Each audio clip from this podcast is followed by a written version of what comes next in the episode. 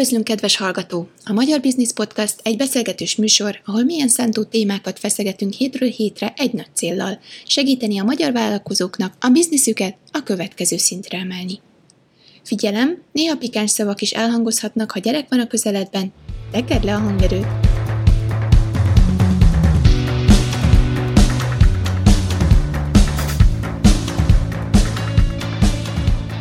Sziasztok, vállalkozók! A mai vendégünk, ahogy már hallottátok, Wettstein Albert, a Mancs társalapítója. Ez egy nagyon fontos platform, már több mint 500 étterem, pékség és cukrászda, szálloda értékesíti kedvezményesen az aznap el nem adott jó minőségű ételeit. Amikor én erről először hallottam, borzasztóan tetszett. Elmesélnéd nekünk, hogy honnan jött ez az ötlet? Alapvetően ez az ötlet egy olyan dolog, ami szerintem már nagyon sok mindenkinek motoszkált jó ideje a fejében, hiszen mindannyiunkat szerintem, vagy sokunkat zavarhat az ételpazarlás, és ez egy olyan dolog, amit akár a nagyszüleink vagy a szüleink is mindig elmondanak, hogy az étel az, az érték, és hogy azt ne dobd ki, vagy bánjál vele tisztelettel. Mindenkinek különböző okai vannak erre, hogy van akinek a történelmi tapasztalat, vagy a háború, vagy az éhezés miatt van különösen nagy értéke az ételnek, vagy egyszerűen csak anyagi okokból. Mindenesetre egy érzelmi kapcsolódásunk van az ételhez, és nekem is, meg a társaimnak is ez így megfogalmazódott, hogy, hogy, hogy ezzel valamit kéne kezdeni, hiszen elképesztő méreteket ölt a pazarlás, itt Európában, de Amerikában végképp, vagy akár meglepő módon az afrikai országokban is, ahol éhezés van, még ott is nagy arányú a pazarlás, ami egy ellentmondás, hiszen, hiszen több étel dobunk ki, mint amivel a, a világ összes éhező emberét igazából el lehetne látni.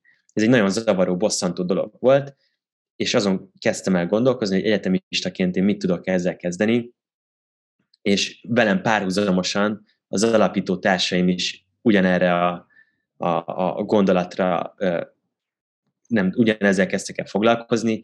A Botonnak, például az egyik társamnak az volt egy ilyen érdekes tapasztalat, hogy gimi után, amikor mentek egy pékségbe, akkor látták, hogy zárás körül mindig egy nagy szemetes zsákba összegyűjtve dobják ki azokat a egyébként aznap készült jó minőségű ételeket, amiket nem tudtak eladni. Uh-huh. Egyszerűen bosszantó, felháborító dolog szerintem ez, és akkor megfogalmazódik, hogy hát akkor én annak még örülnék, vagy jutassuk el valahova, vagy legalább, ha, ha nem is tudja ingyen felajánlani, akkor, akkor legalább a, a veszteségét tudja azzal csökkenteni, hogy féláron odaadja. Ugye ezt sokan csinálják is, már pékségek, uh-huh. üzletek is, hiszen látjuk a leárazott termékeket, viszont nincsen rendesen ez az információ eljutatva az emberekhez, hogy sétálok hazafelé, akkor nem tudom, hogy melyik üzletben van ilyen ajánlat. És igazából ezt az információt gondoltuk, hogy jobb, modernebb módon kéne eljutatni az emberekhez, kiegészítve azzal, hogy, hogy megmutatjuk ennek a, az elképesztő jelentőségét a, a környezetvédelem szempontjából, és hát ebből nőtt ki a muncs. Fantasztikus milyen évet írunk, amikor mindez megfogalmazódott, és mondhatod, hogy egyetem alatt, milyen egyetemen ti egyetemre is együtt jártatok, vagy a társaság máshogy verődött össze? Két éve, közel két éve alapítottuk a, a vállalkozást, így valahogy hasonló időtájt májusban uh, találkoztunk először. A vállalkozást négyen alapítottuk, hárman uh, ugyanarra az egyetemre jártunk, a Corvinus Egyetemre, Bence alapító társam, aki épp az imént megzavarta az adást a hívásával, ő pedig Angliába járt a Warwicki Egyetemre, és igazából tényleg hasonló, mindannyian közgazdász hallgatók voltunk, de az is közös volt bennünk, hogy nem elégettünk meg azzal, hogy, hogy, hogy legyünk jó közgazdászok, vagy üzletemberek, hanem minden mellett valami hasznosat és jót is tegyünk a környezetünkkel. Ez ugyanolyan fontos volt számunkra, és ezért éreztük azt, hogy nekünk együtt érdemes vállalkozást indítani. Volt bármi tantárgy, ami ezt generálta, valami olyan tantárgy, ahol vállalkozást kellett összehozni, vagy egész egyszerűen ti csak jártatok a saját szakotokra, és azt mondtátok, hogy mi ezt meg akarjuk csinálni? Mindenkinek volt valami korábbi vállalkozói ambíciója vagy tapasztalata. Tehát jó magam is több vállalkozásban részt vettem már korábban, és, és mindenki több-kevesebb sikerrel már indított vállalkozást, mielőtt a muncsal elkezdtünk volna foglalkozni, úgyhogy, úgyhogy ez egy ilyen, ilyen evidencia volt, hogy mindenki úgy tekintett magára, hogy, hogy ilyen az érdeklődése, és nyilván mindenkinek más gyökerei vannak, hogy, hogy ki miért vállalkozik, van akinek ez családi példa, van akinek ez valami pozitív tapasztalat, vagy egy különböző okai vannak, ez, ez talán nem is érdemes de ki miért lesz igen, igen hallgatóink megszokták, hogy mi próbálunk ugye mélyebben kérdezni, és nagyon sokszor a kezdetektől e, visszakérdezünk, hogy kinek mi volt az ambíciója, és de jó, hogy ezt behoztad. Neked speciál mi volt az ambíció? Te hoztál-e otthonról valamilyen vállalkozói örökséget? Nálunk a családban nincsenek vállalkozók. E, ugye, ugye érdekes történelmi helyzetben vagyunk e, itt Magyarországon, hiszen mint vállalkozó, az, az mondjuk a 90-es évek óta fogalom, 30 éve, és mondjuk Amerikában meg ez inkább pár száz éve egy, egy, egy, egy, egy olyan dolog, aminek kialakult a kultúrája, és tudott fejlődni.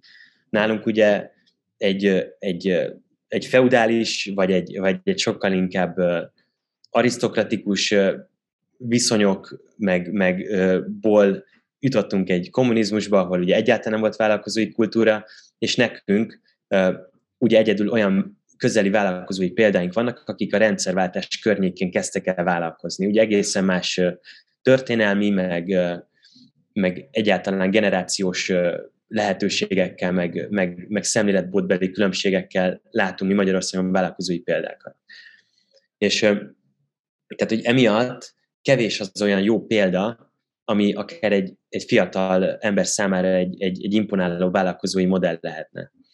Úgyhogy ezért is érdemes inkább nyugat felé nézelődni, illetve azért vannak, hála Istennek, olyan magyar sikertörténetek, akik a, mondjuk a 2000-es évek elején kezdték el a vállalkozásukat, és azóta eltelt annyi idő, hogy abból komoly cégek is kinőjenek, és, és már, már, már vannak olyan olyan vállalkozók, akik azóta befektetőként aktívak a magyar piacon, és ők hozzák be ezt a nyugati stílusú vállalkozói hozzáállást vagy mentalitást, és, és mi is olyan befektetőket próbáltunk magunk köré gyűjteni, akik, akik ilyen pozitív példával, személyes tapasztalattal tudják segíteni a mi kiteljesedésünket. Ugye ezért mi dolgozunk mi angyal befektetőkkel, Épp tegnap is voltunk egy, egy nagyobb találkozón, az egyik befektetőnknek a, a, a portfólió cégei voltak meghívva, és olyan komoly üzletemberekkel tudtunk beszélgetni, mint például Györkő Zoltán, aki a legnagyobb magyar startup sztorit rakta össze csapatával, ugye a Balabitot közel 100 millió dollárért adták el, és, és az, hogy ezekkel az emberekkel kapcsolatba tudunk lépni, meg tudjuk érteni azt a történetet, amiben ők felépítettek egy céget, az nagy segítség abban, hogy, hogy ez, ez egy vonzó pálya legyen egyre több ember számára. Mhm. Említetted, hogy már több vállalkozásba belekeztetek, nem szeretném sokáig szörözni ezt a szálat, de hány ilyen vállalkozás volt? Tehát mi mindennel próbálkoztál még, mielőtt ugye jött ez a nagy ötlet, és ez a fölállás, ahogy most vagytok Kamancsban? Én, én foglalkoztam igazából gimnáziumi évek alatt elkezdtem bulikat szervezni, mert akkor nekem az volt a, a nagy problémám, hogy azt éreztem, hogy ezek nagyon sekélyesek, és, és igazából minősítetetlenek ezek a gimis bulik. Talán vannak még a hallgatóknak is emlékei, hogy, hogy, hogy, hogy mik történnek az első berúgások alkalmával, és ez nekem ez nem tetszett, és azt gondoltam, hogy bátyámmal együtt, hogy egy, egy kulturáltabb alternatívát kéne kínálnunk. És ezért elkezdtünk egy, egy elegánsabb, egy kicsit igényesebb szórakozási formát kitalálni, egy formátumot. Ez volt az Ad Absurdum nevű buli sorozat, amit a Kossuth klubban szerveztünk itt a múzeum körúton, egy nagyon szép klubba, rendszeresek voltak a, a bulik, meg több helyszínen, volt olyan, hogy 8-900 ember is eljött ezekre a rendezvényekre, voltak beszélgetések, utána tánc, és azt, ez egy ilyen jó vállalkozói tapasztalat volt. Nem akartam vállalkozni, vagy nem akartunk, hanem egyszerűen belekényszerített minket a helyzet, hogyha már egy ekkora felelősséget vállal az ember, akkor az kell valami jogi entitás létrehozni, céget kell alapítani, emberekkel kell együtt dolgozni, egy tízfős stábot kellett összerakni, és akkor egy idő múlva ezt muszáj voltunk professzionálisan csinálni. Később fesztivált szerveztem, ahol egyébként szintén már megjelent a, a, a környezettudatos szemléletmód, ez egy Zero Waste Fesztivál volt cserkészek számára, és cserkész vezetők vettek rajta részt. Ez egy, ez egy szuper élmény volt.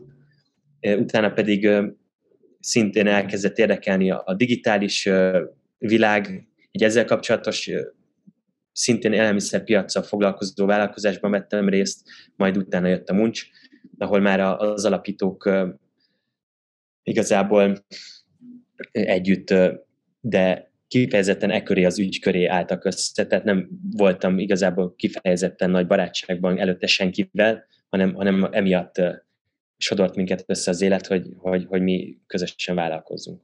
Hogy találtátok meg egymást? Uh, hát tényleg szerencsés véletleneknek köszönhető ez a dolog. Én Bencét onnan ismertem az egyik üzlettársamat, hogy egy barátomnak a lakótársa volt Londonban, és egy-egy uh, ilyen balatoni uh, sörözgetés alkalmával jöttünk rá arra, hogy mind a ketten hasonló érdeklődésűek vagyunk, és uh, elkezdtük egymást néha felhívni, vagy megkeresni különböző vállalkozási ötletekkel.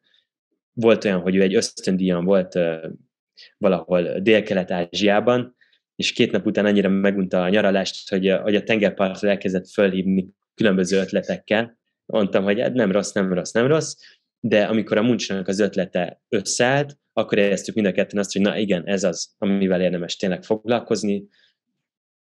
Tanácsadó cégeknél dolgozott korábban, ott nem hosszabbította meg a szerződését, és onnan elkezdett, onnantól kezdve két évvel ezelőttől kezdve csak a muncsal foglalkozni, úgyhogy Bencével így álltunk össze, illetve Kirillel és Botival pedig úgy, hogy, hogy Kirill meghallotta, hogy én egy ilyen vállalkozást akarok indítani, egy diák szervezeti rendezvényen a Corvinuson, és, és oda megkerestük egymást, hogy, illetve oda mentem hozzá, amikor meghallottam, hogy valakinek mondja, hogy ő is ezzel akar foglalkozni, hogy, hogy na, és akkor mesélj, te mit akarsz csinálni, hogyan akarod csinálni, kivel akarod csinálni, és, és így ismertem meg Botit, aki meg az ő társa volt ebben az ötletelésben. Volt az elején egy bizalmatlanság, hiszen tényleg nem ismertük egymást, de miután kiderült, hogy tényleg itt uh, ugyanazért az ügyért akarunk dolgozni, akkor miért uh, ne dolgozzunk együtt, és adjunk egy esélyt ennek a dolognak. Azóta eltelt két év, és nyilván uh, amíg összecsiszolódnak az emberek, és ennyi időt együtt töltenek, az nem egy egyszerű folyamat, de, de kialakult egy kölcsönös bizalom, ami lehetővé teszi azt, hogy, hogy folyamatosan jól tudjunk együtt dolgozni. És hogy, hogy alakult ki? Csak az együttmunka, vagy azért volt valami más segítségetek is? Miben? Hát ebben a jó kapcsolat kialakításában, akár valami mediátor, jogász, nem is tudom, folyamatosan még mondtad, azon gondolkoztam, hogy valamelyik könyvben ugye végigvették azt, hogy különböző vállalkozások hogyan alakultak, és a tulajdonosoknak az aránya, stb. milyen szerződést kötnek, és hogy ezt nagyon, nagyon alaposan kikutatták, egy amerikai kutatás volt, és ott ugye azt mondták, hogy igen, ott, ahol kezdetben már le vannak fektetve a tulajdonviszonyok, szavazati arányok, stb., olyan tiszta kép van, azok sokkal tovább életben maradtak, mint azok, ahol semmi ilyesmi nem volt nagyon fontos, ami, amire rámutatsz. Ez nekem is korábbi tapasztalataimból ez az egyik kulcs tanulság, amit én, én viszek magammal, vagy amit, amit, amit én is tanácsolnék mindenkinek, aki vállalkozást indít, hogy, hogy, egy, hogy egy jó dolog, hogyha a nulladik pillanatban lefektetjük azokat a szabályokat, hogy ki milyen formában, hogyan tud részt venni ebben a vállalkozásban, és ezért milyen kompenzációt kap.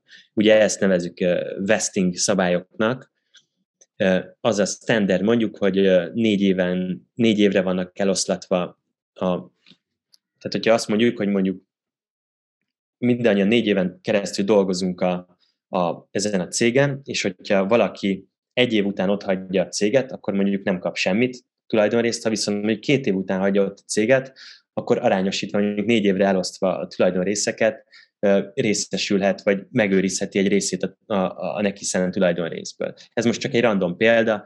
Vannak, akik azt tanácsolják, hogy érdemes inkább végtelen vestingben gondolkozni, hiszen nem tudod előre megmondani, hogy hány év lesz felépíteni a céget. Van, aki azt mondja, hogy 7-8 éves vesting szerződést érdemes kötni. Itt a szakirodalom az, az, az, az igazából kimeríthetetlen. Van, akik óra alapú elszámolásban gondolkoznak és logolják, leírják, hogy mikor mennyi órát dolgoztak, azokat arányosítják, és az alapján kalkulálják, hogy kinek mennyi a tulajdon része, szóval ez, ez, egy, ez egy olyan téma, amivel bármennyi időt el lehet tölteni, de, de nem tudom, hogy mi a, az aranyszabály, azt tudom, hogy viszont tök fontos, hogy bármilyen szabály is van, a sokkal jobb, mint hogyha nincsen semmilyen szabály az elején lefektetve, hiszen később vitákra adhat teret. Főleg ahogy jogi... És ezt addig Bocsánat, főleg a jogi háttér azért... Oké, okay, te jössz. Főleg azért ez a jogi háttér, ez nagyon fontos, hogy kinek hány százaléka van, ki miért felelős, ez tényleg olyan, mintha egy csapat lenne, csak ugyebár nincsen fizetés, csak százalékot kapsz. Ilyen transzparencia. Úgy tűnik, hogy minden csapatszellemnek ez a lelke. Hú, ez érdekes mondat volt. Igen, abszolút, abszolút, és, és az, hogy, hogy, hogy, hogy valahogyan összehangolni azt, hogy ki mennyi energiát, meg időt tud ráfordítani, hiszen hogyha tartósan fennáll egy nagy különbség, akkor, akkor, akkor abból konfliktusok lehetnek, hogyha valaki még három másik vállalkozást csinál mellette, és valamelyik mondjuk jobban megy, mint ez a vállalkozás, akkor ez elveheti a hangsúlyt. Érdemes szerintem ezeket is megbeszélni előre, hogy mennyi, mekkora figyelmet fogunk erre ráfordítani, én azt érzem a legtisztábbnak, ez nem mindenkinek lehetséges, meg nem minden élethelyzetben ez reális, hogy, hogy minden alapító százszerzékban csak ezzel foglalkozon, hiszen hogyha az embernek ugye máshonnan van a fizetése, akkor, akkor nehéz egy ideig, óráig ugye a munka után munka mellett csinálni, de idő múlva az lesz a prioritása, honnan a pénz, pénz jön. Úgyhogy Persze az elején nem jön pénz egy vállalkozásból, ezért teszi ez igazán nehézé ezt a döntést, viszont hogyha meg tudja hozni az ember azt, hogy én erre fölteszek most mindent, akkor, és ezt minden alapító megteszi, akkor, akkor, akkor lehet igazán szerintem fókuszáltan, jól, gyorsan dolgozni. Igen, az én problémám ezzel az egésszel az, hogy, hogy amit nem tudtam még meghekkelni, hogy hogyan idézőjelben büntetsz valakit hogyha nem csinálja azt, amit megígért, amit ben megegyeztetek, stb. stb. Hiszen kirúgni valakit az egyszerű, de helyette valaki más találni, az viszont borzasztóan nehéz.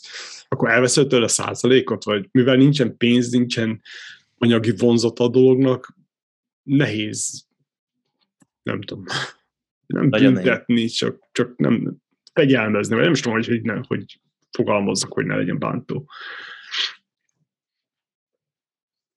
meg kell hát, találni a belső motivációt talán, tehát hogyha így, ilyen nehezen tudunk rá valamit mondani, akkor hát, ki, persze, kit mi persze, motivál? Meg, meg mondhatjuk azt, hogy, hogy, hogy itt a, az a fontos, hogy legyen egy, egy pozitív ösztönző, ami miatt közösek az érdekek, és érezze mindenki azt, hogy, hogy az ő bele kell rakni a munkát, de nyilván ez, ezek,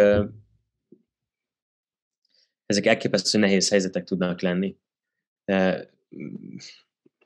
ezért, hogyha, hogyha, hogyha, hogyha vannak tiszta keretek, ami, amihez, amiket objektíven tudunk mérni, vagy, vagy vállalni egymás irányába, akkor, akkor számon kérhető valami. Ha, ha, ha nincsen semmi, hanem, hanem csak érzések vannak, meg, meg félelmek, akkor, akkor, akkor sokkal nehezebb ezeket összehangolni. Én, én, én azt gondolom, hogy legalábbis mi ezt próbáljuk képviselni, és mi sem csinálunk jól mindent, sőt biztos, hogy nem, de hogy, hogy úgy tudjuk megelőzni az ilyen helyzeteket, hogy úgy próbáljuk megelőzni, hogy, hogy nagyon őszintén, nagyon transzparensen kommunikálunk korán. Nem akkor beszélek egy problémáról, amikor már ö, megoldhatatlan, és már elmérgesedett, hanem, hanem amikor érzem, hogy ö, valami nem működik jól.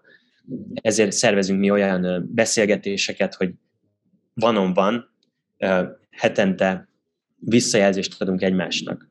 Milyen volt veled dolgozni, mit érzek jónak, mit érzek nehézségnek, hogy időben kommunikáljuk egymás irányába, hogyha, hogyha valamit nem érzünk felnek, és próbáljuk meg, megoldani. Mert sokszor annyi dolog van, hogy egyszer nincs idő arra, hogy, hogy, hogy normálisan elmondjuk, visszajelzést adjunk, vagy nincsen idő arra, hogy reagáljon rá másik. Tehát ez, ezek így el tudunk menni egymás mellett. Ez, ez az egyik módja, és az, hogyha meg, hogyha meg már teljesen felborul az egyensúly, akkor, akkor az pedig azért jó, hogyha, hogyha, hogyha előre le vannak fektetve a szabályok, mert akkor nem jogi úton kell ezeket a vitákat lefolytatni, hanem ha, ha reflexióval be tudja látni mind a két fél, hogy, hogy itt valami nem működik jól, akkor, akkor, akkor legalább, és, és fair módon kompenzálva van az korábban beletett egyébként nagy munkájáért, akkor, akkor ezek még mindig talán könnyebben megoldható problémák, mint amikor ott kell kitalálni, hogy most akkor mindenkinek igaza van, és, és akkor nem lehet igazából megállapodni. Tehát ez, és ezt a ö, tulajdonosok csinálják ezt a van egymással? Egyáltalán hányan vagytok? Tehát vagy, vagy vannak-e nem tulajdonosok? Mekkora ez a csapat?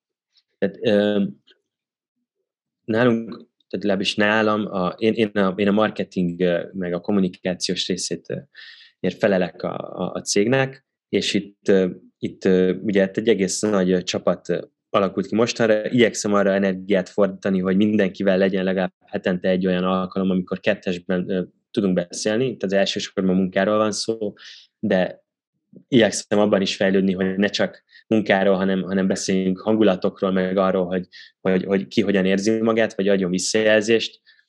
Úgyhogy csapaton belül is próbálunk egy ilyen feedback kultúrát kialakítani, de elsősorban azért ez most a, a, a, az alapítók körében egy, uh-huh. egy, egy bejáratott rendszer. Sajnos ezek is néha elcsúsznak, rászerveződik, de az a policing, hogy nem lehet egy ilyet kitörölni, esetleg áthúzni lehet, hogyha valami nagyon fontos ott van, hogy ne, ne maradjon el. De tegnap pont, pont elmaradt egy ilyen alkalom, úgyhogy Ilyen projektmeetingeknél is ezt szoktam alkalmazni, úgyhogy ez, ez nagyon jó. Oké, okay, de még mindig beszéljünk a kezdetekről, ugye azt már te is említetted, hogy eleinte nem jön pénz, ugye ezt az egész indulást finanszírozni kell. Hogyan kezdtétek? Mik voltak a tényleg legesleges lépések? Jó, a nulladik lépés az volt, hogy meg volt ez a vesting szerződés, de akkor mi volt, mi volt az első lépés? Hogyan indult be? Hogy lett meg az első egy-kettő-tíz partner, meg az első tíz-száz ügyfél mindehez az egészhez? Um, tehát, ö, hogy, hogy, hogy, hát igen, hát az első, az első ö, lépéseket mindig szerintem az alapítónak kell megtennie, mert hát akkor, akkor még, még, még, még azt se tudja az ember, hogy pontosan hogyan és mit kell csinálnia, szóval nagyon meg kell érteni azt a problémát, ami, amivel elkezdett foglalkozni. Úgyhogy mi fogtuk magunkat Kirillel, Bencével, Botival, és elkezdtünk bekopogni különböző éttermekbe, és arról beszélgettünk velük, hogy itt keletkezik-e felesleg. Van-e olyan, hogy, hogy, hogy valami ételt elkészítenek, és nem tudják eladni, kidobják el, vagy, vagy mit csinálnak vele. És amikor szép lassan így elkezdett összeállni a mozaik, ez szép lassan ez mondjuk egy-két nap volt, mert utána már elkezdtünk egy mobil alkalmazás fejlesztésre foglalkozni, egy prototípust készítettünk, és már úgy mentem az első étterembe, hogy hogy már, már meg tudtam mutatni valamit, hogy egy, egy ilyen alkalmazást csináltunk, akkor, akkor, akkor minden hamarabb az volt a cél, hogy, hogy meg tudjunk állapodni éttermekkel. Itt elkezdtük kiosztani egymás között a szerepeket. Kirill volt a legjobb a salesben, nagyon jó abban, hogy kapcsolatot építsen emberekkel, fenntartson és, és értékesítse, vagy megértesse, elmagyarázza nekik, hogy mi is az a muncs.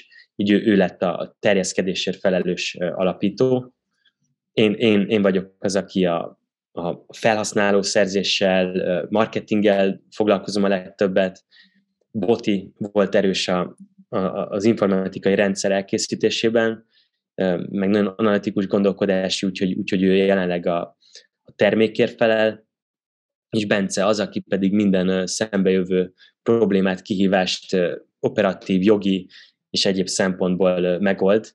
Úgyhogy jelenleg ő egyébként, aki a CEO-ként a, a betölti ezeket az operációs feladatokat is. Úgyhogy így négyen elosztottuk a feladatokat, és, és utána pedig ráfeküdtünk arra, hogy legyen meg az első étterem, aki azt mondja, hogy neki kell ez a szolgáltatás. És akkor így szép lassan jött az első. Az elsőt a legnehezebb megszerezni, és utána már a többit egy kicsit könnyebb volt, de hát azért még mai napig minden egyes étteremnek a csatlakozásával sok munka van. Értem. Nagyon izgalmasan hangzik ez a, az applikáció fejlesztés. Ugye most is mindenki azt mondja, hogy az internetben kell gondolkozni, mint Vágási Feri a szomszédokban, de hogy akkor hogyan születik meg egy ilyen applikáció? Mennyire könnyű vagy nehéz ez? Kell ehhez egy külön informatikus? Vagy ezt bárki meg tudja csinálni? Applikációt készíteni nehéz. Hát, az, az igazság, hogy nehéz. Főleg jó applikációt készíteni nagyon nehéz tehát ez egy jelentős belépési küszöb. De azért nem azzal kell kezdeni szerintem, hogy amikor még az ember azt se tudja, hogy kinek mit akar eladni, hogy alkalmazást kezdve fejleszteni sok millió forintért, hanem azért vannak egyszerű megoldások. Ez a Lean Startup módszertan, uh-huh. hogy lehető legegyszerűbb módon elkezdeni, akár egy, mi ugye egy Facebook csoportot, egy Facebook közösséget hoztunk létre, mi azóta is egy nagyon fontos felülete a muncsnak. Egy közösség vagyunk, nem csak egy, egy, egy vállalkozás, hanem egy, egy közösségi társadalmi vállalkozást akarunk építeni, és ennek nagyon fontos rész, hogy több mint 30 ezer tagja van ennek a csoportnak. Ismerősöknek küldtük el, adjanak visszajelzést, osszák meg a tapasztalataikat, és ezt ugye meg lehet csinálni különösebb informatikai tudás nélkül. Érdemes akkor foglalkozni komolyabb fejlesztésekkel, amikor már nem azt mondom, hogy van egy product market fit, de legalább gyanakszik az ember, hogy, hogy, hogy, hogy ez kell az embereknek, meg a vevőknek. Van olyan történet, amit hallottam, hogy valaki akár tíz éven keresztül fejlesztett valamilyen informatikai szolgáltatást, anélkül, hogy ezt megmutatta volna bárkinek is, hogy nehogy ellopják az ötletet, ugye. Uh-huh. És utána, amikor kikerült a piacra, és a fél életét meg a vagyonát ráköltötte, utána derült ki, hogy ezt nem is, nem is, nincs is erre valóban igény. Mi ennek az ellenkezője vagyunk, mi már akkor elkezdtünk értékesíteni valamit, amikor még nem is volt alkalmazás, de könnyebb, sokkal inkább így terméket fejleszteni a véleményem szerint, vagy így érdemes. Így van, így van. Meg hát ugye ilyen mokapokat lehet csinálni, akár tényleg csak egyszerű képekben összerakni a vendéglátósnak azt is be lehet mutatni, hogy még nincs applikáció, de így fog kinézni, ha ide kattintasz, ez nyílik meg, ha oda kattintasz, az nyílik meg, és akkor ilyen mokapokkal is el lehet ezt magyarázni. De amit mondtál, az is fantasztikus, hogy tényleg közösséget építeni. Szerintem itt a elmúlt 60 valahány adásunkban rengetegszer elhangzott ez, hogy gyorsan fejleszteni, minimum viable product, ugye ez az MVP szemlélet a Lean Startupban, meg a közösségfejlesztés, úgyhogy gyakorlatilag ez nagyon jól illeszkedik mindabban, amiről eddig beszélgettünk.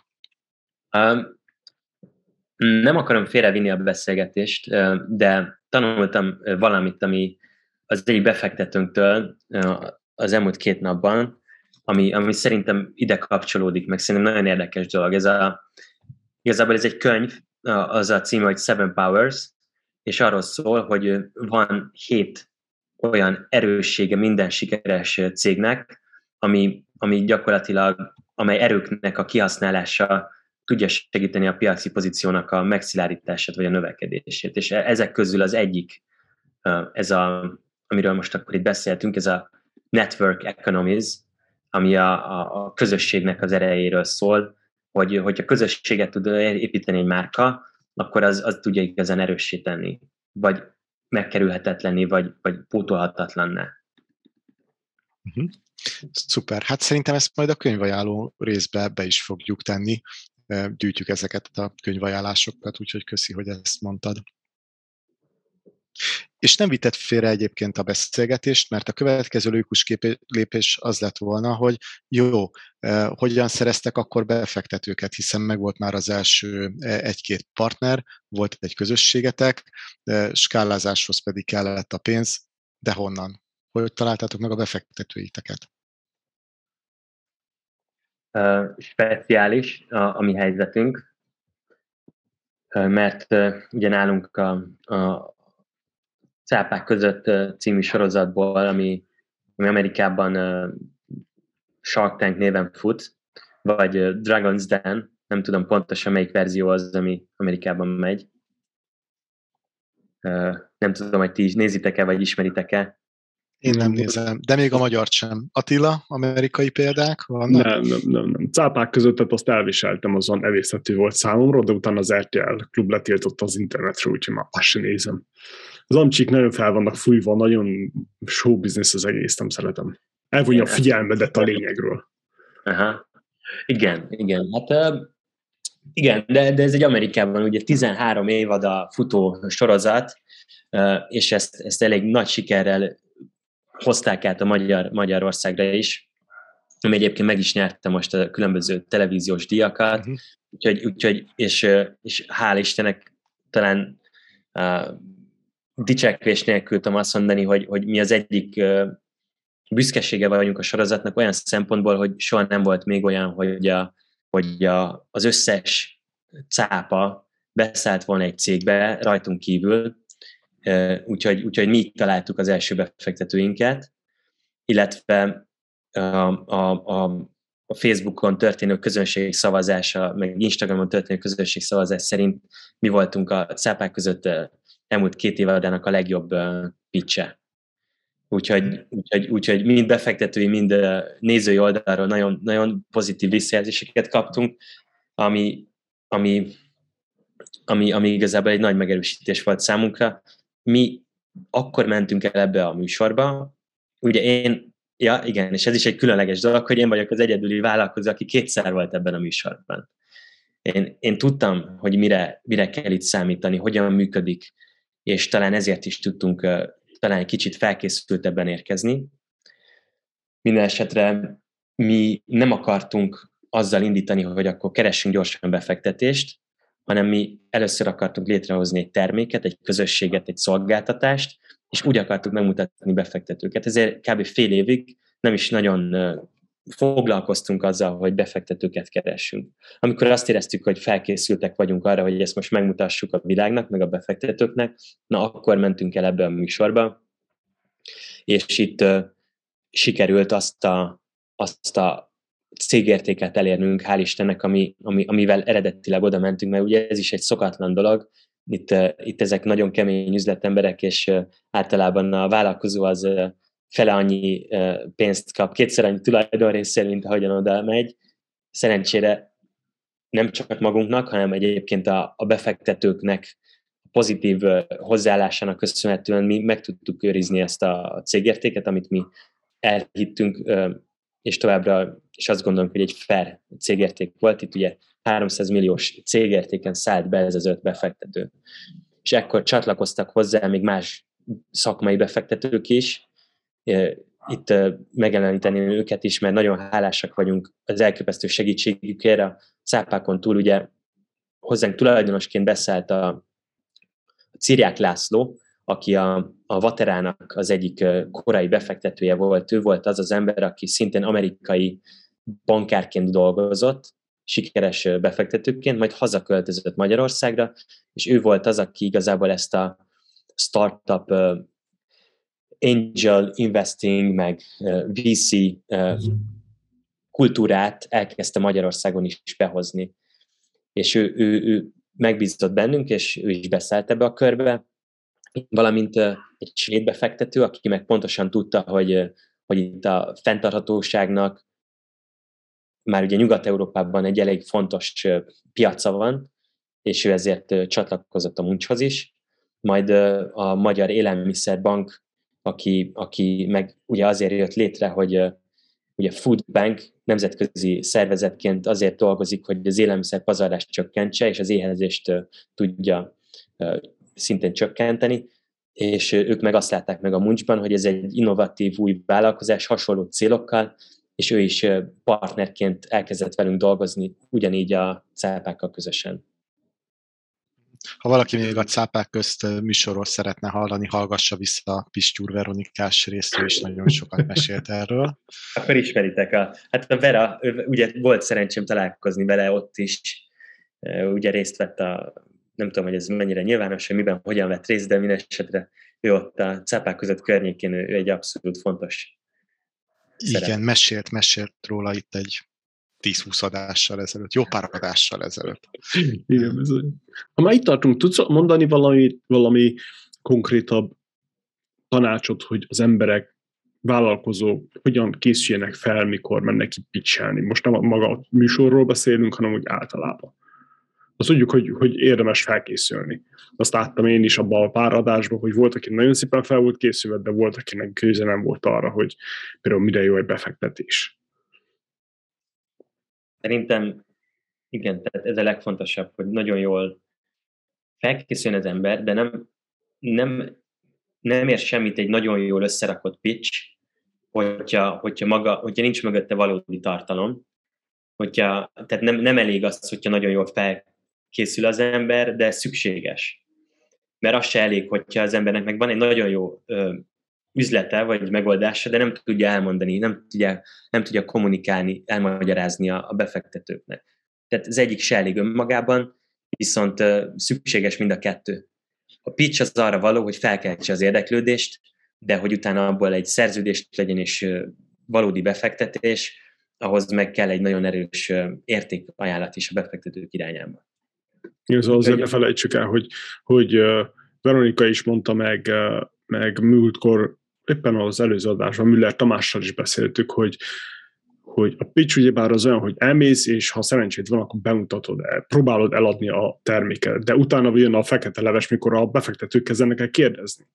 És ott azért kell tudjál a, a kérdésekre válaszolni, hogy hova akarod befektetni, mit akarsz elsőként felvenni, hány embert akarsz felvenni, stb. stb. Igaz?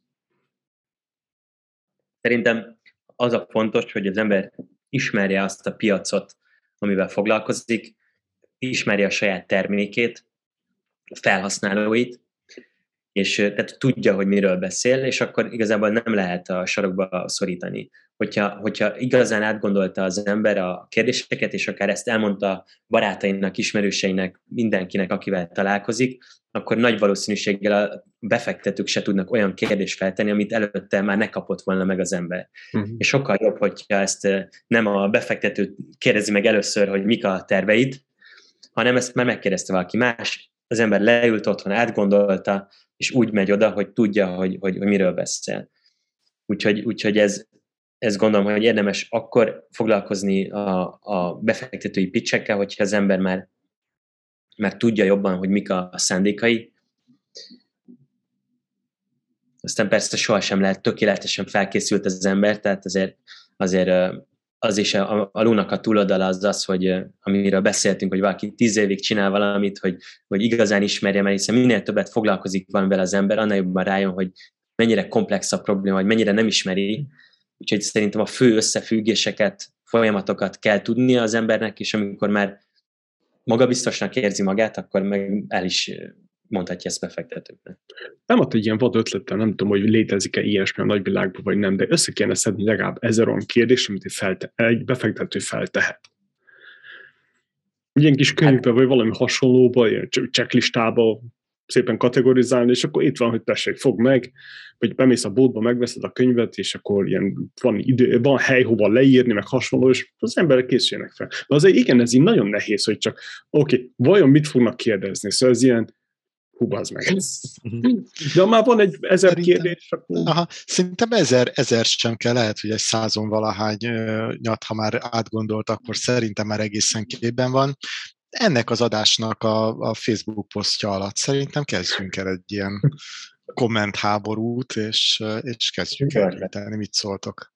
Ez szuper, szuper ötlet, és akkor elárulok valamit, amit még sehol nem mondtam senkinek, de hogy annyira idevág, hogy azt, hogy,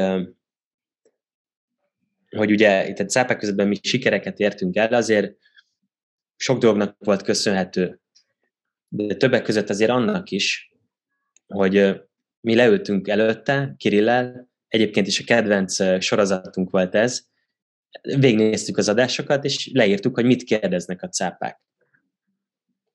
Ez nincsenek csodák, tehát hogy ugyanazokat kérdezik igazából a befektetők. Minden befektetőt hasonló dolgok érdeklik, és ez, ez egy nyilvános dolog, ez, ez, ez csak kevesen veszik azt a fáradtságot, hogy, hogy beleüljenek a, a cápáknak a székébe.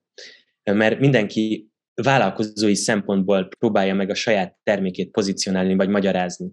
De hát a befektetőket a befektetői szempontok érdeklik. És sokszor ezért a vállalkozókat meglepi, amikor a befektető befektetői kérdéseket tesz fel, de hiszen ez a dolga. Tehát szerintem az a legfontosabb, hogy akár nézzünk meg ilyen részeket, le lehet írni ezeket a kérdéseket, vállalkozókat meg lehet kérdezni, hogy tőle mit kérdeznek, és hogyha az ember belehelyezkedik az ő pozíciójukba, vagy akár egy, megkérjük az édesanyánkat, hogy, hogy kérdezzen olyanokat, mint a befektető, akkor, akkor kicsit közelebb van az ember ahhoz, hogy könnyebben meggyőzzön befektetőket.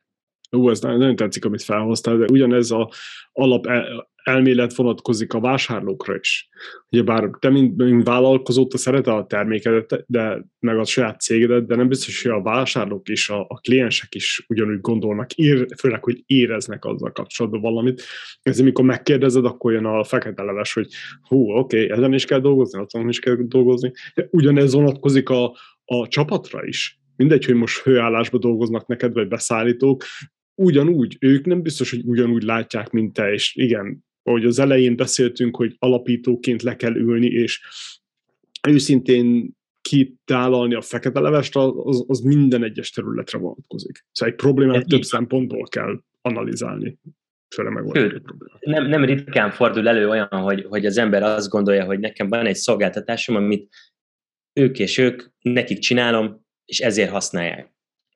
Aztán, hogyha az ember elkezd ezzel komolyan foglalkozni, akkor kiderül, hogy teljesen más célcsoport, teljesen másra használja. Például az a példa jut eszembe, amiről hallottam, hogy van egy tisztítószer, amit mi Magyarországon arra használunk, hogy felmossuk vele a padlót, és a világon összes mindenhol máshol ezt WC tisztításra használják.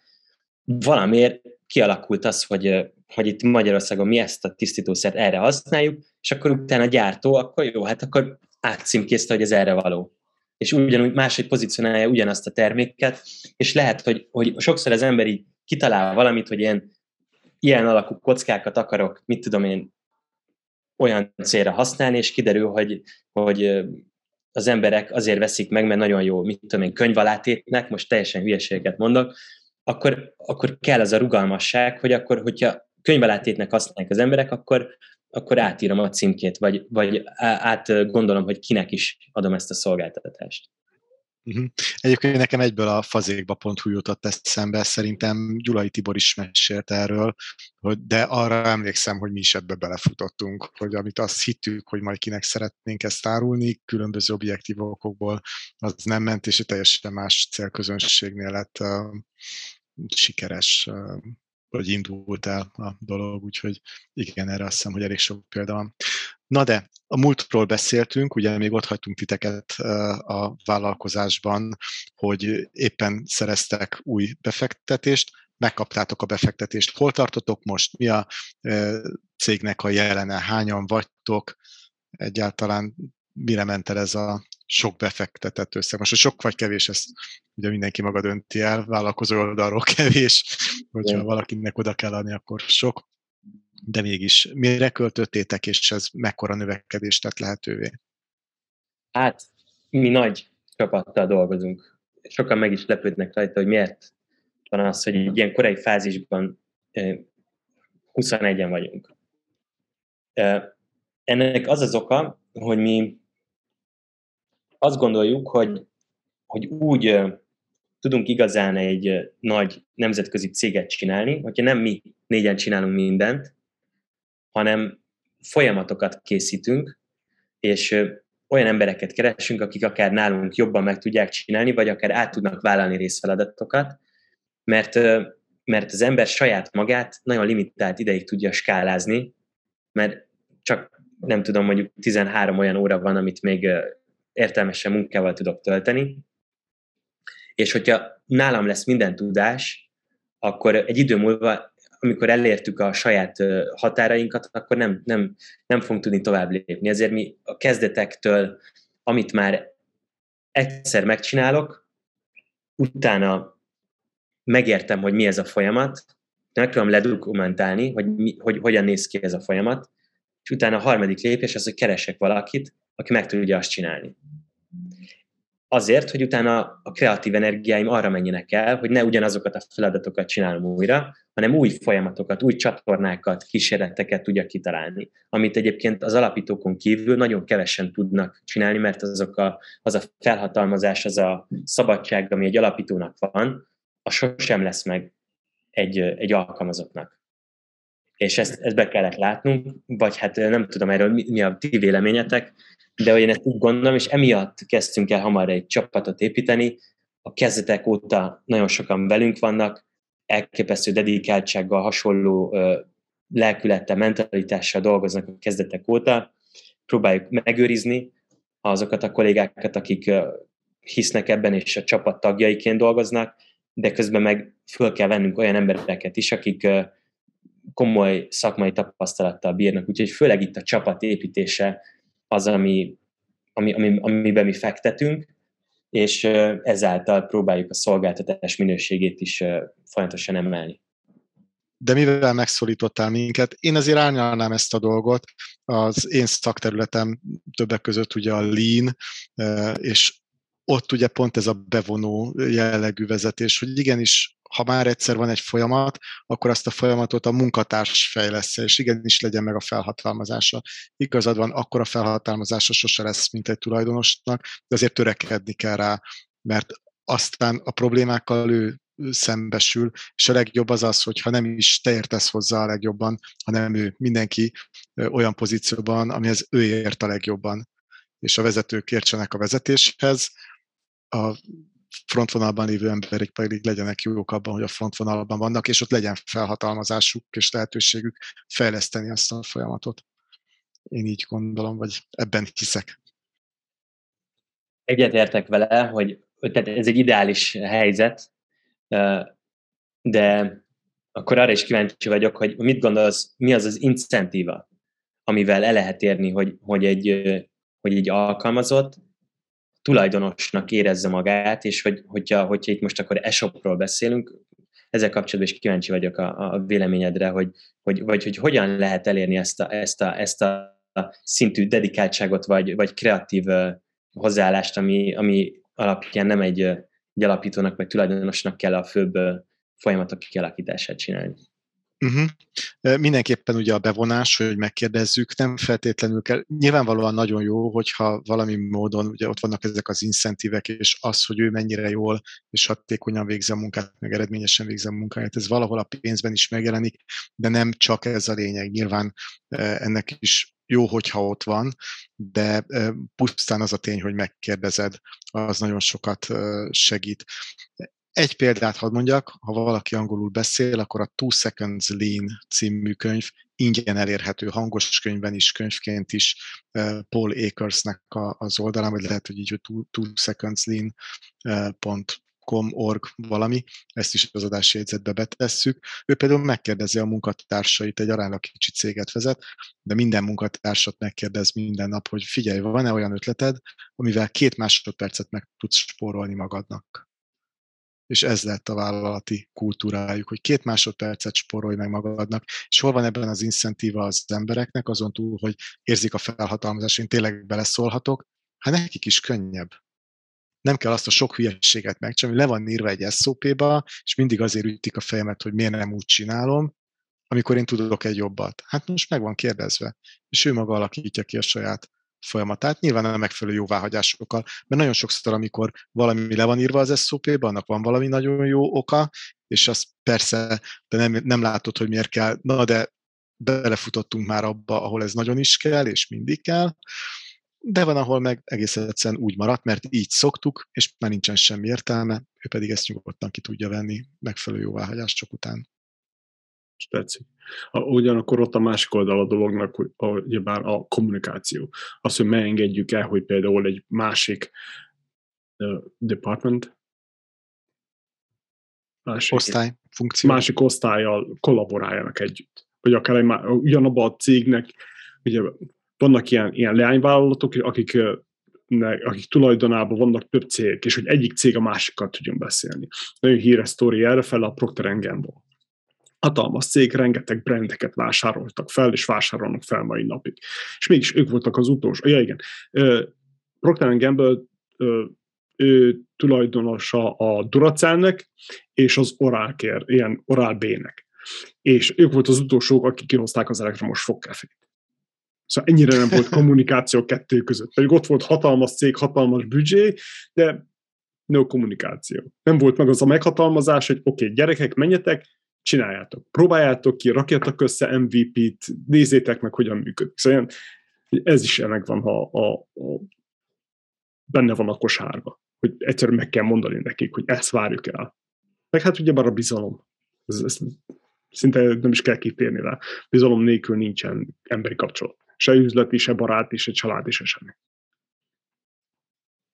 Ezt, ezt megköszönöm nektek, mert, mert én ezt fogom magammal tovább vinni, hogy első dolgom lesz, hogyha beszélek a következő meetingen valamelyik kollégámmal, meg fogom kérdezni, hogy mivel tudnánk időt spórolni. Ezen, ezen, ezen mi sokat szoktunk gondolkozni. Van ez a van erre egy törvény, Parkinson törvénye, ami arról szól, hogy, hogy, a, hogy, a, hogy a munka mindig kitölti a rendelkezésre álló időt, vagy, vagy éppen nem is tudom pontosan, mert itt van, aki azt mondja, hogy nem erről szól, hanem arról szól, hogy, a, hogy, a, hogy az alkalmazottak vagy a csapat méretével arányosan mindig nő az elvégzendő munka.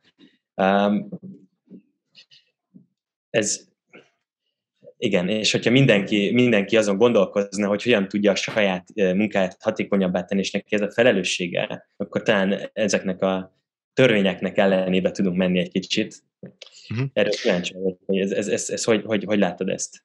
Igen, és nem azzal a céllal egyébként, hogy gyorsabb legyen, mert ugye a másik dolog, és itt tényleg ez a hihetetlen, hogy, hogy, hogy mondjuk, tanítjuk ezt, mások meg mást mondanak, látszólag ellentmond egymásnak, mert ugye maga az, hogy van rá idő, hogy azt, amit viszont meg kell csinálni, azt jól megcsináljuk, az viszont egy jól befektetett idő vagy munka, ez pedig a, a minőségköltségeknek a jófajta költsége, hogyha hagyjuk azt, hogy, hogy azt, amit meg kell csinálni, szépen meg tudja csinálni, és ne kelljen rohanva, kutyafutában, hibákkal csinálni, mert akkor az meg nyilvánvalóan nem lesz jó.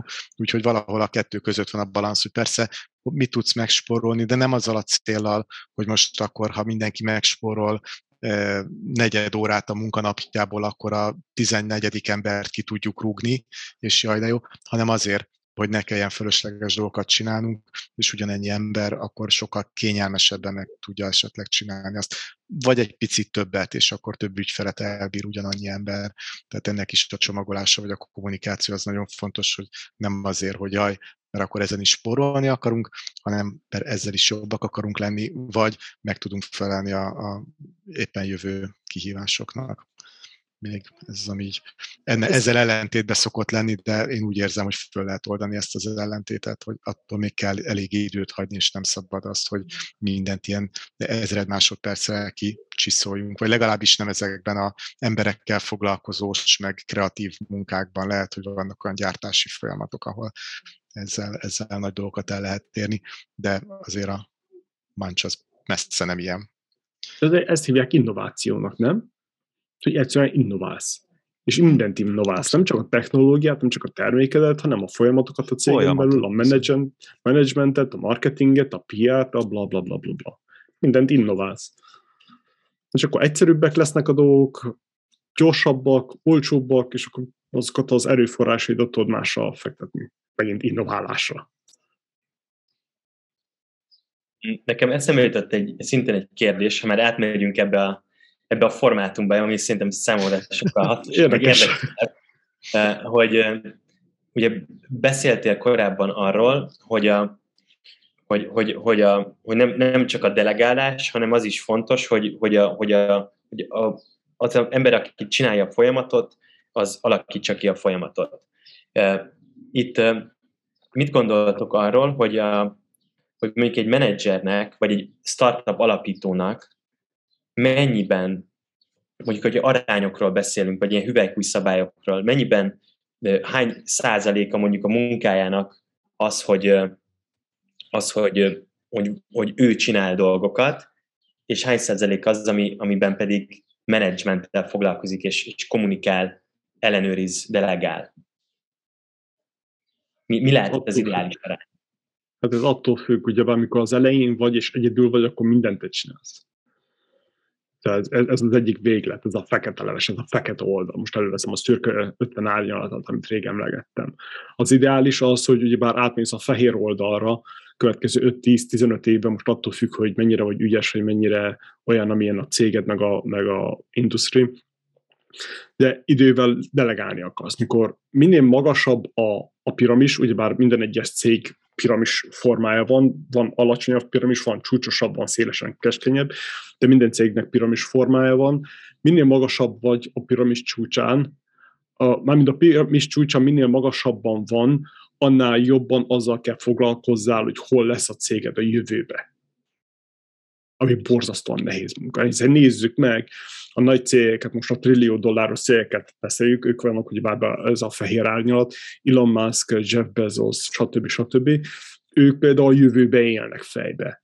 Ők már úgy látnak mindent, hogy hogy lesz 5-10-15 év múlva, mert csak úgy tudod a stratégiákat kialakítani hogy mit kell most csináljál, jövőre csinálják, két, három, öt év múlva csináljál, nagy valószínűséggel, hiszen senki nem tudja megjósolni a jövőt, de nagy valószínűséggel mivel kell te foglalkozzál ahhoz, hogy 15 év múlva az a cég elérje azt, amit te most megálmodtál. Ami nagyon nehéz, hiszen nem tudjuk, hogy mi lesz holnap. Csak tudjuk azt, hogy valószínűleg az elmúlt 15-20-30-40 évünk alapján, attól függ, hogy hány éves vagy, mi fog történni holnap. De senki nem tudja megjósolni. Kicsit filozófikus az egész, de nehéz nehéz, és ez az, ez az, ez az árnyalat, amin keresztül kell menni. Ugyebár az elején felveszel egy-két embert, legyen azok freelancerek, vagy beszállítók, vagy akár kicsodák, akkor rögtön már csak egy kicsit elfoglalkozol a cégbe, csak 90%-kal a céggel. Utána jön a következő 80%, 70, 50, 40, stb. stb. És akkor, ha minden igaz, akkor oda jutsz, hogy csak azzal foglalkozol, hogy hogy fog kinézni a cég a jövőbe, és hogy hogyan fogod azt elérni. Remélem ez így érthető volt. Igen, csatlakozok hozzá. Én is úgy érzem, hogy, mi, hogy, hogy aránylag hamar ennek közelítenie kell a száz százalékhoz, mármint az, hogy, hogy csak a, a, a delegálás és, és kevesebb az, ami tényleg effektíve a te válladon van. Igen, másképp, másképp nem lehet, mert tényleg az, hogy, hogy a cég az hol fog lenni tíz év múlva, azt senki nem tudja megmondani. A befektetőt azt nem érdekli, ide, ide, idézőjelben nem érdekli, ő abban érdekelt, hogy a cég sikeres legyen, és a befektetett összegért bizonyos százalék visszatérüljön. A munkavállalók azok úgy vannak vele, hogy oké, okay, oké, okay, szeretek itt dolgozni, de bármikor elmehetek egy másik céghez dolgozni. Úgyhogy maga a cég, az, az te vagy a lelke, te vagy az agya, és ezt csak te tudod megcsinálni. Persze jó, hogyha vannak körülötted olyan emberek, befektetők, vállalkozók, tanácsadók, akik segítenek benne, és megvan az a jó indulat, hogy segítsenek, és, és okosak, és talpra esetnek. De ezt csak te tudod csinálni.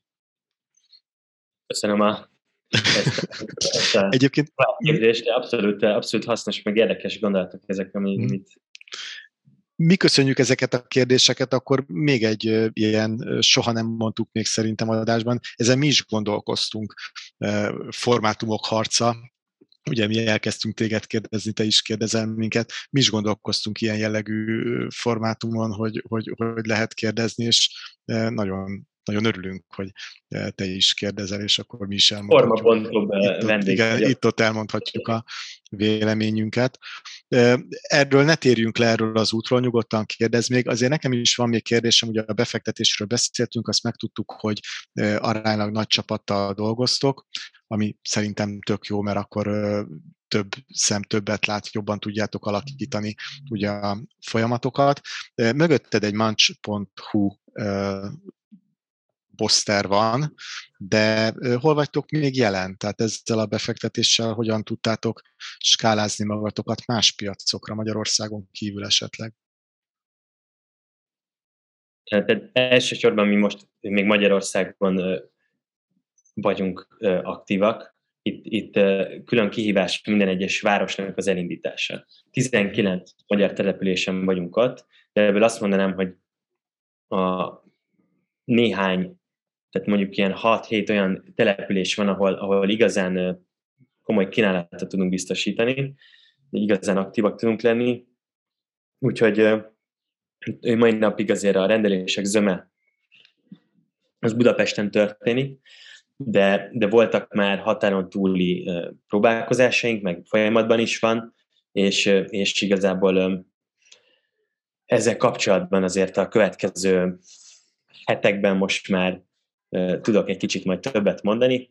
Azt, azt, azt elmondhatom, hogy, hogy abszolút az a prioritás, hogy, hogy, hogy, hogy, túl tudjunk lépni hatékonyan Magyarország határain. Itt azért azt, hogy megtalálja az ember, hogy milyen konstrukció van, kikkel, milyen felállásban dolgozik az ember, milyen motivációkkal, elképesztő nehéz kihívás, és üzletre üzletre válogatja, hogy éppen egy milyen, milyen konstrukcióban érdemes egy új országban elindulni. Úgyhogy, úgyhogy mi ezt a tanulási munkát elvégeztük, végezzük, és, és most, a, most a nemzetközi terjeszkedés áll előttünk, ami a legfontosabb kihívás.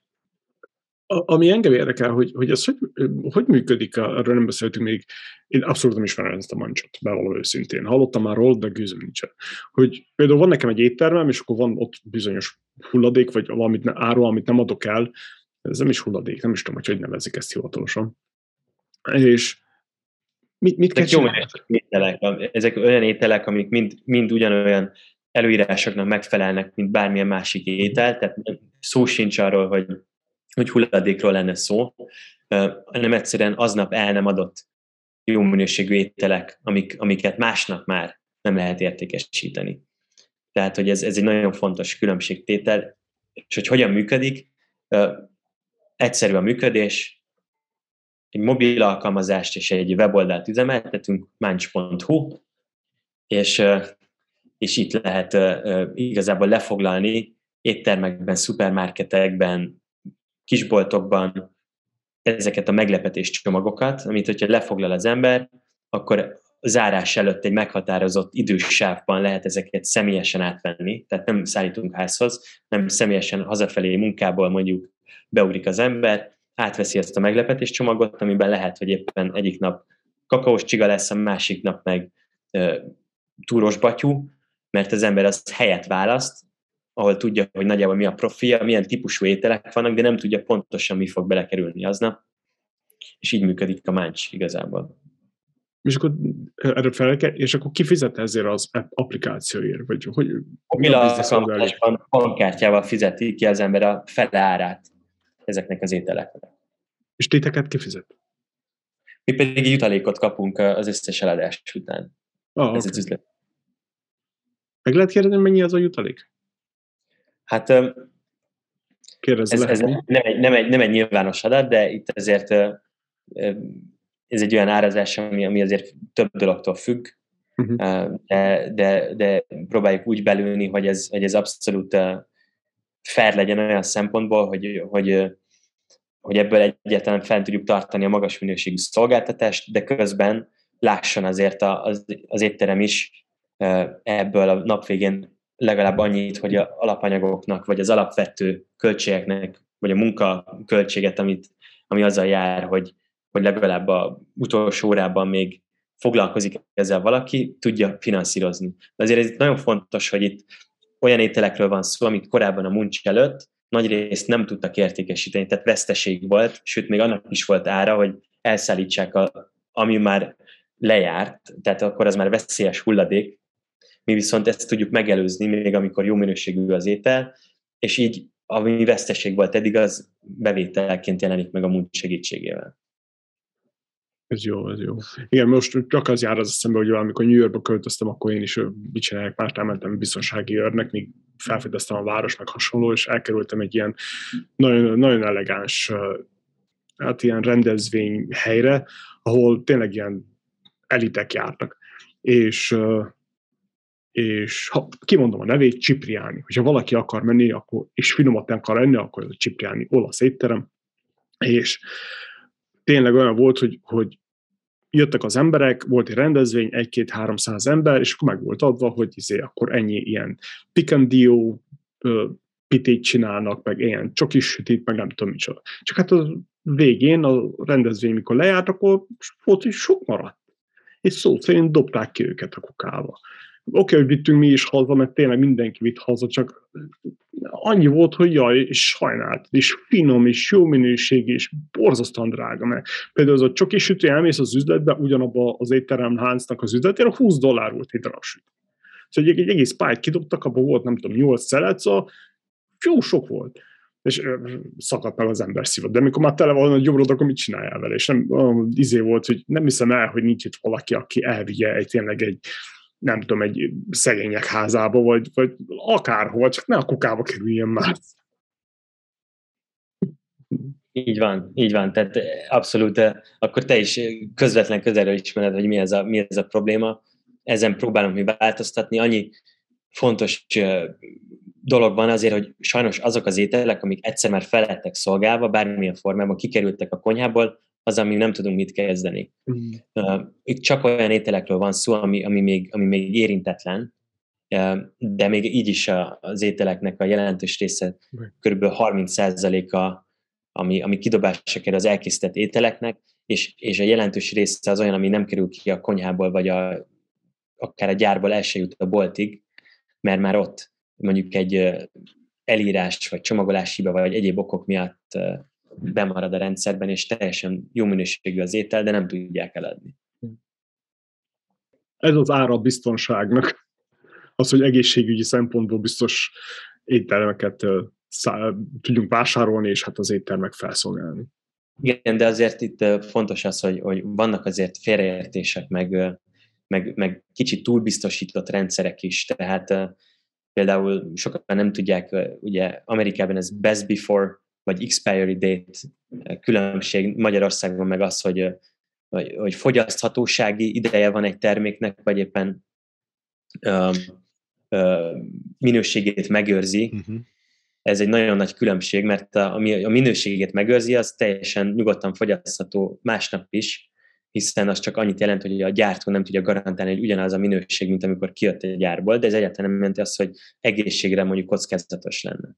A fogyaszthatóság idejét azt nem érdemes másnap fogyasztani, de a legtöbb háztartásban kidobják azt is, ami a minőségét megőrzi idején túl van, pedig az a legkevesebb esetben jelentene bármilyen problémát. Ez egy óriási, óriási tragédiája igazából ennek a félreértésnek. Igen, igen, beszélgettünk ugye a múltról, beszélgettünk egy kicsit a jelenről, hogy hol vagytok hol látod a jövőt? Először is merre tart a világ ebben a tekintetben, tényleg ezek az apok, élelmiszeripar, stb. Van-e itt bármi technológiai újítás, AI, stb. Merre megy a ti iparágatok? Én nem vagyok mondjuk ilyen, nem, nem, nem vagyok, ahogyan, ahogyan ez már korábban elhangzott, hogy nagyon nehéz megmondani, hogy mit hoz a jövő, és, és, és nem érzem magam abban a pozícióban, hogy, hogy, hogy magabiztosan nyilatkozok arról, hogy mi fog történni, de látok azért én is trendeket, meg követtem a médiában, hogy, hogy, hogy, hogy egyáltalán milyen folyamatok vannak, és az látszik, hogy, hogy, a, hogy egyre inkább digitalizálódik az élelmiszerkereskedelem is, tehát ez a, ez a, a vendéglátás is, tehát itt arra számíthatunk, hogy egyre több dolgot fogunk online csinálni, amit korábban uh, offline végeztünk, az viszont biztos, hogy, hogy arra még várunk el néhány évet, hogy digitálisan tudjunk vacsorázni, mert a, mert a testünk az még továbbra is itt van a fizikai valóságban, és az étel az egy olyan dolog, amire lehet számítani, hogy a közeljövőben is még lesz rá szüksége az emberiségnek, ezért ez, ez, az, ez az iparág egy olyan dolog, ami, ami viszonylag stabil, attól függően, hogy válságok vannak, vagy bármi, bármilyen iparág összedőlhet, enni akkor is fognak az emberek. Ezért, ezért azt gondolom, hogy erre érdemes építeni, főleg olyan módon, hogy, hogy ez egy kicsit fenntarthatóbb módon szolgálja ki az igényeket, mert erre felé mutatnak a trendek, hogy fontos az embereknek nem csak az most már, hogy egyenek, fontos az, hogy mit, hogyan, és annak milyen hatása van a környezetünkre. Jobban belegondolnak az emberek abba az ellátási láncba, vagy annak a következményeibe, hogy ők hogyan táplálkoznak, illetve ahogyan az infláció is változik, azért az is jellemző, hogy kétszer meggondolják, hogy mit vásárolnak, és, és milyen a kosárnak az összetétele. Tehát ezért ez a két fontos trend van, ami, ami, ami, ami mi is jelenleg a muncsot pozícionáljuk. Nagyon érdekes, és rá is vezetett ez a következő kérdés, hol látjátok magatokat kézzelfogható jövőben mondjuk öt év, nem tudom, mennyire terveztek előre, mennyire, mennyire tiszta a vízió, mondjuk öt évet még átláttok? Hol szeretnétek lenni? Léteznek öt éves terveink, amik, amik, amikről csak egy dolgot tudok, hogy biztos, hogy nem az fog történni. Mert, mert ezek a tervek olyan dolgok, hogy, hogy, hogy annyi tényező és annyi körülmény van, amivel nem tud az ember számolni, hogy azok a tervek arra jók, hogy legalább legyen mihez képest eltérni, főleg egy ilyen korai fázisú startup esetében. Az, az, az ami talán stabil, hogy, hogy van egy missziója ennek a cégnek, ami, ami, ami, ami mentén gondolkozunk, ez az a hármas fenntarthatóság, az, hogy legyen ez egy olyan vállalkozás, ami egyrészt fenntartható üzletileg, tehát mi egy hosszú távon nyereséges üzleti vállalkozást építünk, nem nem egy társadalmi alapítványt, vagy egy közhasznú alapítványt csinálunk, hanem egy, hanem egy üzletileg fenntartható vállalkozást, ami egy fontos érték számunkra, de ezen kívül a fenntarthatóságnak a másik két lába az az, hogy üzletileg legyen, tehát arról beszéltem, hogy legyen ez, ez társadalmilag fenntartható, tehát maga a szolgáltatás egy olyan dolog, ami embereknek szüksége van, és pozitív hatással van az emberek életére, és olyan adott esetben elérhető szolgáltatás széles társadalmi rétegek számára, tehát adott esetben mi az éhezéssel is tudunk valamilyen szinten mit kezdeni, vagy legalább néhány embernek egy olyan megoldást nyújtani, ami könnyen elérhető, tehát ez a társadalmi fenntarthatóság, és a harmadik nyilvánvalóan számunkra ugyanolyan fontos érték, ez a környezeti fenntarthatóság, hogy a, amit mi csinálunk, az legyen a, legalább a, a, a a Föld szempontjából is egy olyan dolog, ami, ami nem károsítja, hanem inkább egy pozitív irányba mutató ilyen szempontból. Ez a három alapértékünk van, és bármi, ami ebben a Matrixban minket segít, elsősorban most a, nyilván az ételekkel kapcsolatban, az, azt még el tudom képzelni, hogy, hogy, hogy kiegészülhet a, a munkának a szolgáltatása. Tehát, hogy minél több ételt tudjunk megmenteni, jelenleg most ez a legfontosabb, de ezek a, a, az alapértékek, amiknek a koordinátájában mi ezt a tevékenységet akarjuk bővíteni. Fantasztikus és példaértékű, úgyhogy ez nagyon sok sikert kívánunk. És szépen le volt egyszerűsítve három aránylag rövid mondatra.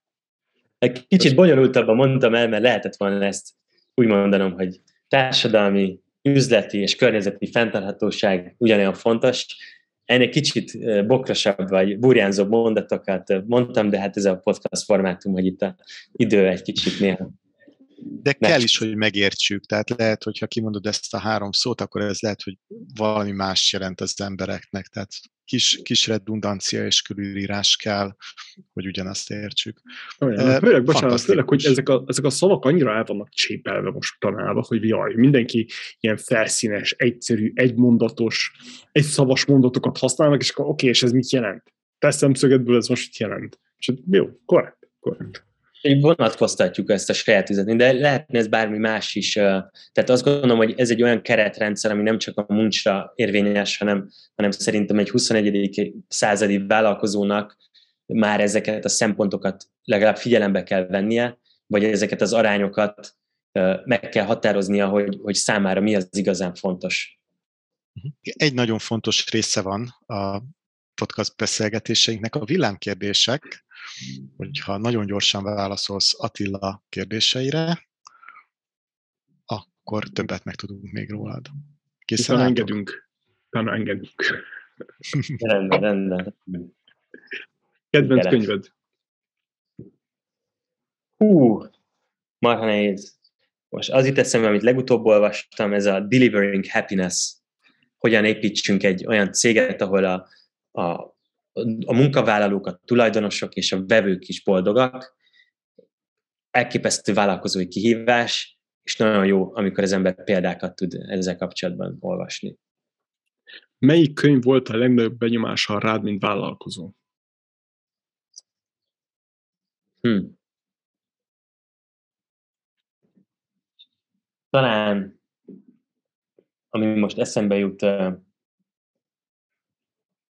hmm, amit még gyerekkoromban olvastam, ez a Seven Habits, a kiemelkedően sikeres fiatalok hét szokása. Egy dolgot tanultam meg belőle, az az, hogy, hogy a sikereink attól függenek, nekünk milyen szokásaink vannak. Uh-huh. A szokások uralma, hatalma, kialakításának tudománya nagyon fontos dolog. És sokszor feljött ez a könyv. Sokan ajánlották már. Be, adták ezt választnak. Melyik business könyv segítette legjobban a vállalkozásod építésében?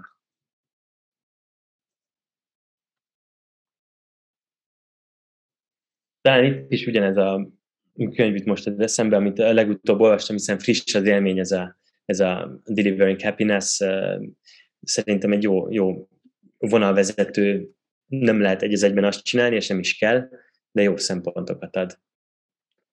Kedvenc podcasted, ha hallgat podcastet? Um, én a Válasz Online podcastot szoktam hallgatni, ami egyáltalán nem üzleti, hanem sokkal inkább közéleti témákat dolgoz fel, de egészen a, a politikától a kultúrán keresztül különböző álláspontokat, nézőpontokat alakítanak ki. Ez az egyetlen adás, amit, ami egyetlen olyan podcast, amit így hallgattam, tényleg szinte minden adást végig hallgattam egy jó ideig, most egy ideje már nem követem, de, de hál' Istennek személyes élményem is van, úgyhogy, úgyhogy szerepeltem az egyik adásukban, ajánlom mindenkinek, de ez nem egy üzleti podcast. Mi a kedvenc business podcasted? Business podcast? Um,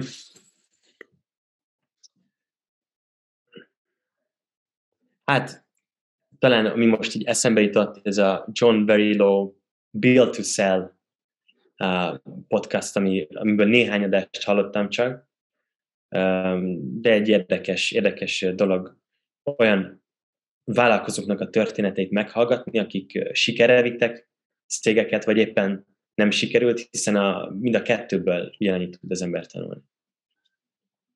Mit hallgatsz, olvasol, nézel most?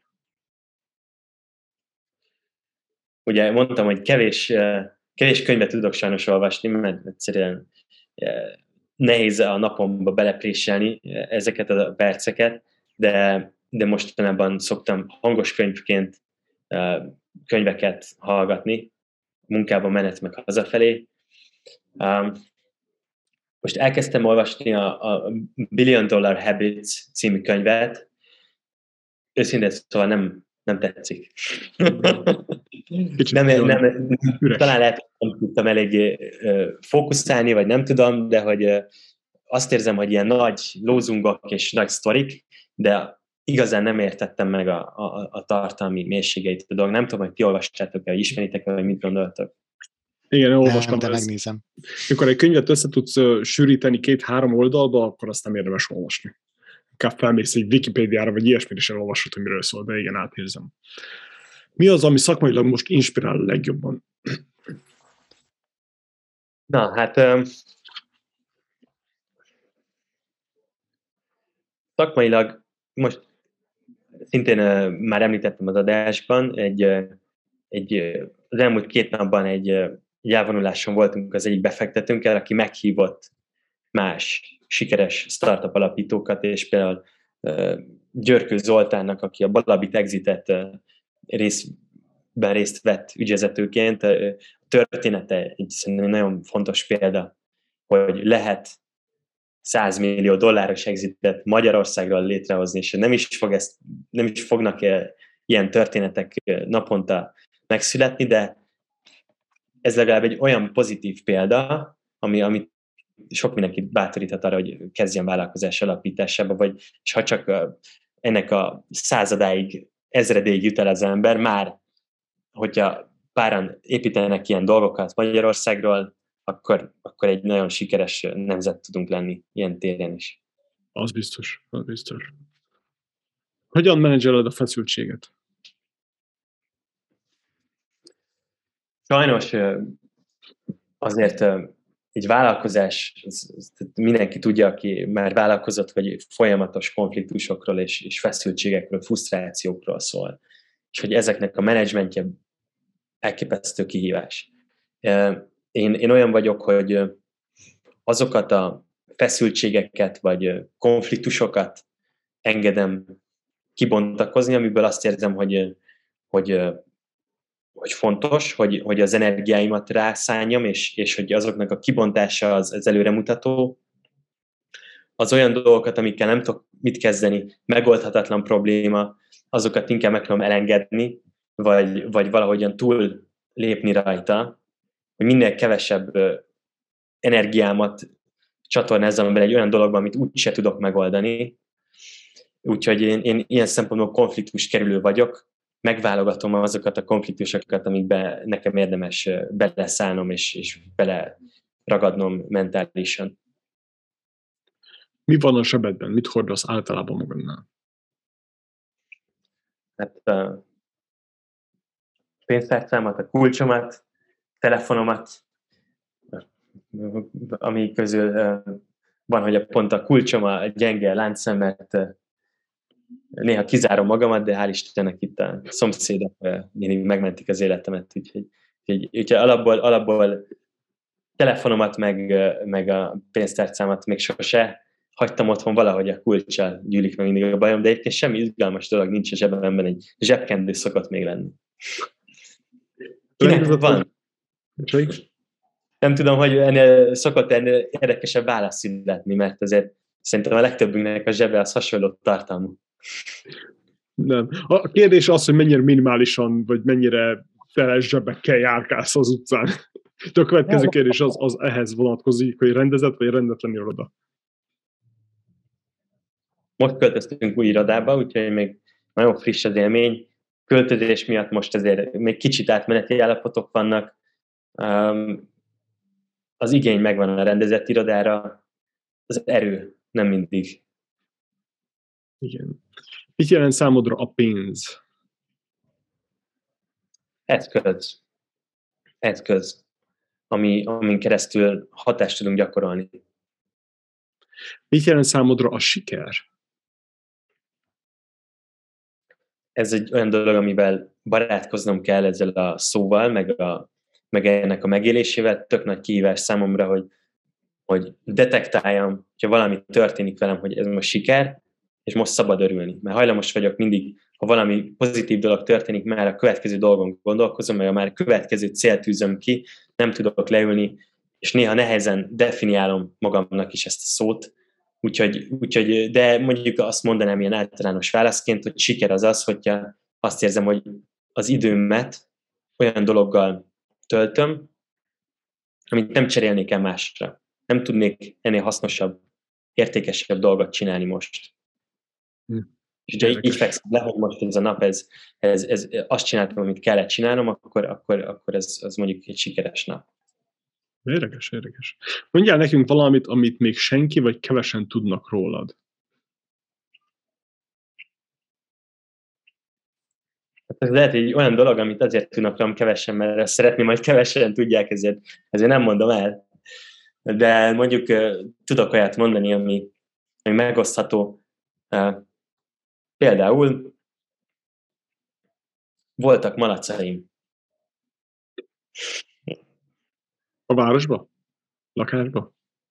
Nem, az agglomerációban élünk, de egy kertes ház, itt nem, nincs senkinek malaca Budakalászon, ahol lakunk, úgyhogy csodálkoztak is a szomszédok, de annyira, annyira rajongtunk a tesóimmal a malacok iránt egy disznóvágáson, nagyon megszerettük őket, meg sajnáltuk őket, és addig hisztiztünk, amíg be nem adták a derekukat, és kis malacokat vittünk haza, amik utána megnőttek egészen nagyra, és nagyon agresszívak lettek, meg büdösek, úgyhogy egy idő múlva jobb, jobb helyre kerültek, mint, nálunk a kert, de ez egy érdekes kalandból gyerekként.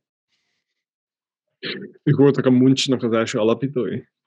Hát ők is mindent megettek, de azért a Muncs az nem arról szól, hogy mindent megesszünk, hanem azért hál' Istennek elég, elég nagy a különbség a kettő dolog között. Szerinted mennyire fontos a szerencse az üzleti életben? Tudsz mondani egy százalékot? Hát attól függ, hogy mi az, hogy szerencse. Szerencse. Hogyha azt mondjuk, hogy szerencse azok a tényezők, amiket az ember nem tud maga befolyásolni. Ugye itt, itt tesszük fel a kérdést, hogy azok a körülmények, amik, amikor nincsen semmilyen hatása az embernek, és mégis hozzájárul valamilyen módon pozitív irányba az végeredményhez, akkor, akkor azt mondom, hogy, hogy az én világomban több az a dolog, amit, amire hatással tudok lenni, azt gondolom, mint ami nem. Tehát mondjuk maximum 49% mondjuk a szerencse, de azok lesznek a vállalkozók, akik, akik abban hisznek, hogy kontroll gyakorolnak a, az életük meg a munkájuk felett, mert akik azt gondolják, hogy csak sodródnak, azok nem gondolják, hogy érdemes vállalkozást indítani. Tehát kell egy, egy, egy átlagosnál nagyobb önbizalom, meg a saját munkába vettett hit ahhoz, hogy valaki vállalkozó legyen, úgyhogy én is inkább ezen az oldalon vagyok, aki azt gondolja, hogy, hogy nem a szerencsével, hanem a mun- kemény munkával lehet sikereket elérni, úgyhogy ezért, ezért vállalkozom. Mi az élet értelme? hát, ez a leg, legegységteltebb kérdés, ami sarokba lehet szorítani az embert. Hát itt azért én, én szerintem számomra az, hogy, hogy, hogy valamiféle önmagán túlmutató dolgot csináljon az ember. Hogy ne, ne, ne csak létezzek, hanem alkossak is. És, és, és az, hogy, hogy, hogy önnek mi a tárgya, és mi az érték, az meg ugye mindenkinek a, a egyén függő, de talán még ez a definíció sem univerzális, mert, mert, mert önmagában a létezésnek is van értéke. De hogyha azt kérdezed, mi az értelme, tehát benne van az értelem szó, az értelmesen eltöltött idő számomra az értelem. És az, és az értelmes, ami értéket teremt másoknak is, nem csak nekem. Nagyon szépen köszönjük. Ez volt az utolsó kérdés. Igen, köszönjük szépen. Köszönjük. Hát köszönöm én is a meghívást, nagyon érdekes és rendhagyó beszélgetés volt szerintem, úgyhogy remélem, hogy a hallgatók is így gondolják, és megírják azokat a kérdéseket, hogy hogyan érdemes egy picsre felkészülni. Úgy legyen. Kíváncsian várjuk mi is. Köszönjük szépen még egyszer. Sziasztok, Sziasztok. köszönjük. Szervusztok. Magyar Biznisz, a határtalan vállalkozások közössége. Hallgass minket hetente, oszd meg adásainkat és csatlakozz az online közösségünkhöz. De ami a legfontosabb, hogy iratkozz fel a havi hírlevelünkre a magyarbusiness.org per hírlevél oldalon. Minden eddiginél többen vágynak az anyagi függetlenségre és az álmaik vállalkozására. Ebben a beszélgetős műsorban már befutott vállalkozókkal vitatjuk meg őszintén a lehetőségeket, tapasztalatokat, stratégiákat, ötleteket, megvalósítási módokat, hogy inspiráljunk titeket sikeres vállalkozásatok létrehozására.